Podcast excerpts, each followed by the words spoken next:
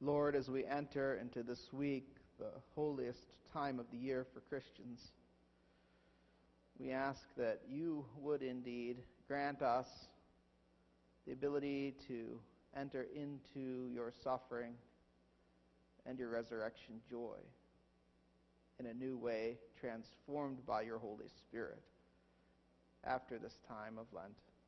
Amen. Please be seated.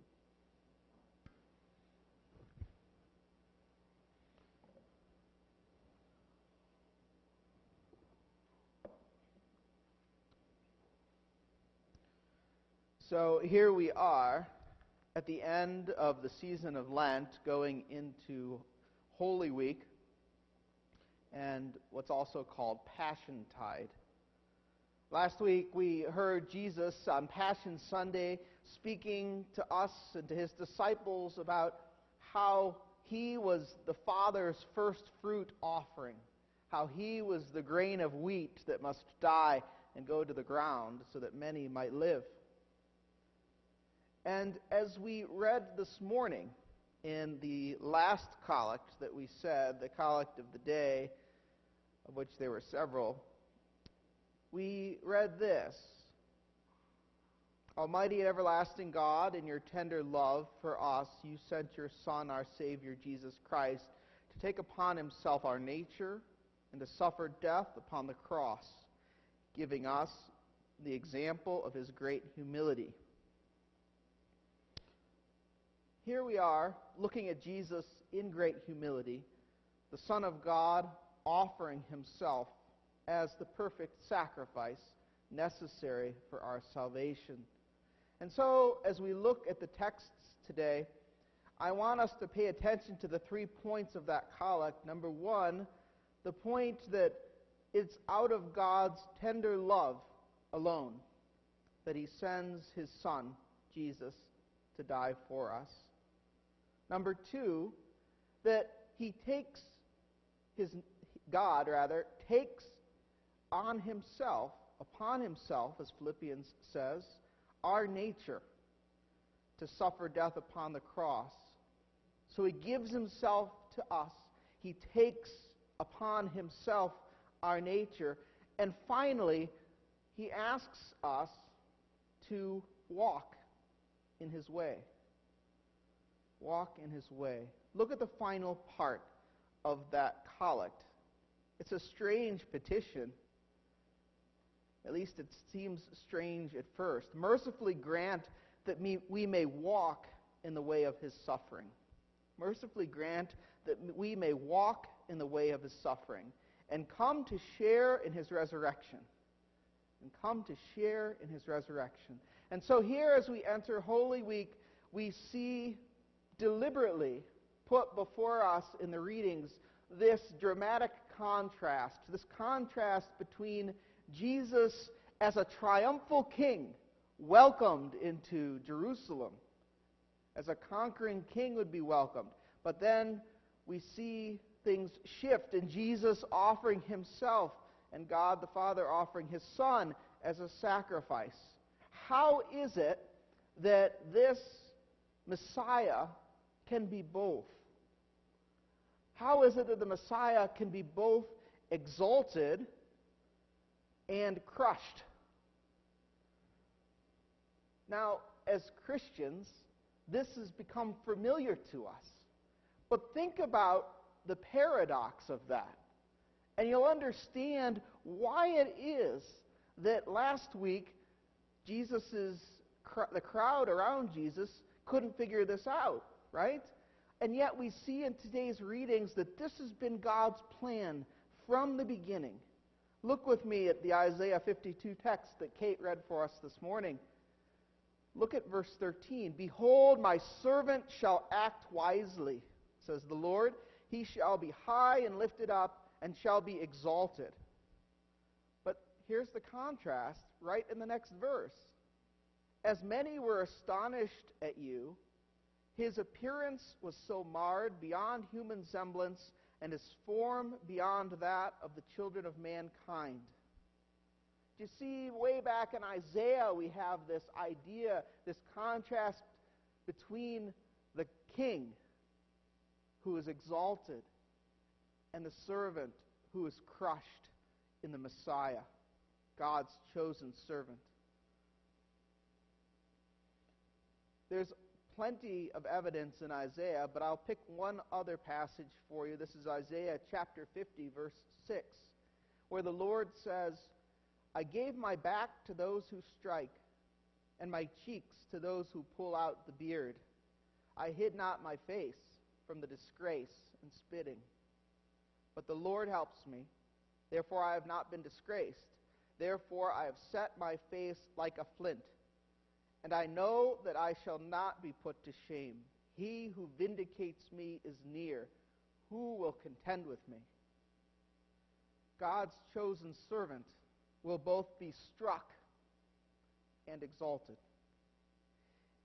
In last Sunday's gospel, John chapter 12, verses 32 through 34, after telling him, after telling the crowds that he was the grain of wheat that must die, Jesus continued and said this And I, when I am lifted up from the earth, will draw all people to myself.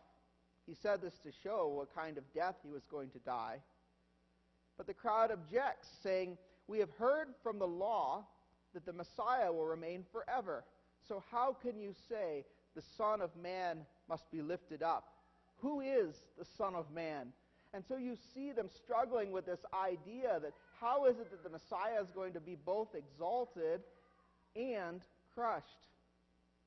Nevertheless, as part of God's plan, his Son will be exalted, crushed, and then exalted all the more, as we see in the Philippians passage.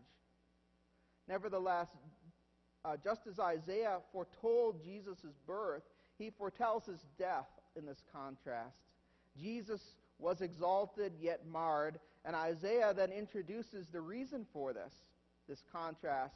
It's for sinful mankind, and not just for Israel, but for the whole earth. Look at that first reading again, chapter 52, verse 15, right after what we just read. So shall he sprinkle many nations. So shall he sprinkle many nations. That's referring to sacrifice and the blood being sprinkled to cleanse. Kings shall be shut shall shut their mouths because of him, for that which has not been told them they see, and that which they have not heard they understand. He continues further with this description and with the punishment that deserve, is deserving for sin and the pain that this servant would take on for the sake of sinful men, for mankind, for you and I. Again, look at the first reading, chapter 53 this time, verses 4 through 6. Surely he has borne our griefs and carried our sorrows, yet we esteemed him stricken smitten by God and afflicted. But he was pierced for our transgressions, he was crushed for our iniquities. Upon him was the chastisement that bought, brought us peace. And with his wounds we are healed. All we like sheep have gone astray. We have turned everyone to his own way. And the Lord has laid on him the iniquity of us all do you see Jesus is paying the price that we deserve, the price that all men and women deserve for their sins, for their rebellion. Why? Why does the suffering servant agree to do this? We can understand why this system might work, but then we have to think to ourselves that the God of all creation would say yes to this? Well, today's collect tells us in that first line. It's out of tender love. Out of tender love for mankind in general, out of tender love for you specifically. For you as an individual, out of his tender love, God chooses to endure this, this suffering, disgrace, and death. Jesus told his disciples in John's Gospel, chapter 15, verse 13, Greater love has no one than this, that someone lay down his life for his friends. Jesus proceeds to call his disciples his friends. And this act of love, this act of love and this designation as friend applies to you too, O Christian. And by it, you have been brought peace, as Isaiah says. By it, you have been healed, as Isaiah says. And while Jesus' treatment at the hands of men, some more wicked than others, is in, is in accordance with God's plan, and we see that way back at the first verse, the first part of verse 10 in Isaiah, yet for the will of the Lord to crush him, he has put him to grief. When his soul makes an offering for guilt, the mystery here is that the Trinity, the triune God, in the person of the Father, first of all, gives to a sinful world, wicked men and women, his only begotten Son as that offering, as we talked about last week. Why would God do that? Knowing that they're going to torture him and crucify him. Again, out of his tender love. And then God, in the person of the Son, the second person of the Trinity, volunteers to fulfill that mission. Why would the Son do that? Again, out of nothing but his tender love. Look at Philippians chapter 2, verses 5 through 8, our epistle reading today. We read this have this in mind among yourselves, says St. Paul to Christians, which is yours in Christ Jesus. This is your possession in Christ. Verse 6 Who, though he was in the form of God, did not count equality with God a thing to be grasped, but emptied himself by taking the form of a servant and being born in the likeness of men. And being found in human form, he humbled himself by becoming obedient to the point of death, even death on a cross. You see, Jesus knew from the beginning of time precisely what was to happen. He volunteered for the task. He wasn't tricked into it, he chose it. Jesus knows precisely what's going to go on, and he even knows it on earth before the crucifixion, right? We can look at Matthew's gospel in chapter 21. Uh, you probably are familiar with the text, the parable of the, the wicked tenants. Do you remember that parable? Where the master takes this vineyard and he gives it to tenants, and then he lets them run it, and he sends servant after servant, and they beat them up, and then finally he sends his son, whom they kill. Jesus understands precisely what's to happen. Look at our gospel passage. Now, I think you do have the insert so you can look it up. We, we don't have the verses in the narrated version. But look at Mark 14, verse 35 and 36. And going a little further, he, that is Jesus, fell on the ground and prayed that if it were possible, the hour might pass from him. And he said, Abba, Father, all things are possible for you. Remove this cup from me. Yet not what I will, but what you will. And again, in verse 39, he prays the same thing.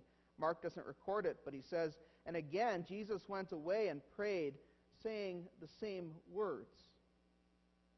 St. Ephrem, the Syrian, who was a deacon theologian, living just 300 years after the death of Christ, writes this about this passage. He, that is Jesus, knew what he was saying to the Father and was well aware that this chalice could pass from him, but he had come to drink it for everyone, a debt which the prophets and the martyrs could not pay with their debts, with their death, rather. So God not only gives himself his only Son, but also gives of himself in the drinking of the chalice, the cup of torment and death and agony. What kind of God does this? Again, a God who acts out of tender love, a God who sends his Son and himself to us for our salvation. Because, as St. Ephrem says, only he could pay the debt that was owed. Again, Isaiah foretells not just Jesus' act of love, but the resulting salvation that comes from it. Look with me again at verse 10 in the first reading.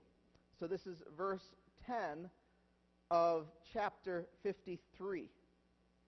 Yet, we read, it was the will of the Lord to crush him. He has put him to grief when his soul makes an offering for guilt. But look at the second part of that verse. He shall see his offspring. He shall prolong his days. The will of the Lord shall prosper his hand. And verses 11 and 12 Out of the anguish of his soul he shall see and be satisfied. By his knowledge shall the righteous one, my servant, make many to be accounted righteous, and he shall bear their iniquities. He shall bear their iniquities. Who are the offspring of the suffering servant? All who embrace this righteousness. All who embrace him and the righteousness that he has won through the sacrifice which he has paid and he alone can pay. You and I, many that have gone before us, and many who are to come. This is the great gift of God, my friends. This righteousness won and given to us by Jesus' death. We are his offspring. We are his sons and daughters. So as we enter into this Holy Week, as we enter into this time of reflection on the passion, particularly of Jesus, let us not jump right to Easter. This church is really good at actually attending the Holy Week services, so I don't have to browbeat you too much. But in your daily walk, embrace the agony of what Jesus went through out of love. We're not commemorating saints this week, right? You saw that in the bulletin, perhaps under the announcements. There's a reason for that. It's so that we are focused entirely upon the acts of Holy Week. Each day this week, there's a collect in the back of the prayer book for to help us focus on who Jesus is. So if you have a prayer book, look at those and, and look at them each day Holy Monday, Holy Tuesday, Holy Wednesday, Maundy Thursday, Good Friday, Holy Saturday. And let us come at the end of this to an Easter of greater joy because we understand the cost and the love. That's point number one for you this week. Point number two, in that understanding, friends, I bid you, lament your sins. Lament your sins. See what they have done to Jesus. There's not no connection here. There's a great connection between our sins nailing him to the cross, between our sins which have caused him to suffer in this way. He does it out of his love, but we, if we persist in our sinful ways, if we keep doing the things that we ought not to do in disobedience to him, that's a grave insult to his passion. That's a grave insult to his passion. And it shows that we don't understand his love at all. Because if we don't lament our sins, then we're just as bad as the high priest and as just as bad as those shouting out, Crucify him. Of course, we know theologically that we're just as bad as those people anyway, because we're sinners. But particularly with our own sins that we do and do not do, we partake in this passion which stands outside of time and history, even though it is a historical event. He paid that price completely for those things in addition to for our sinfulness. And so the end goal of Holy Week is indeed a great one. It's that we might come to share in his resurrection more by understanding this. So, as we go forward into this week, friends, let this week not just pass as any other week, or perhaps even as holy weeks before, because you are in a different place this year than you ever were before. And so let this Holy Week sanctify you in a way that's new and different, in a way that the Holy Spirit is using to make you more like Jesus. That you might enter into his suffering and agony. He drank the whole cup of suffering. Let us take a few sips. He paid the whole price completely. Out of love, let us respond to that in lamenting our sins and turning to Him with all that we are. That we may indeed rise on Easter morning to a new reality of resurrection and victory in Him. In the name of the Father, the Son, and the Holy Spirit. Amen.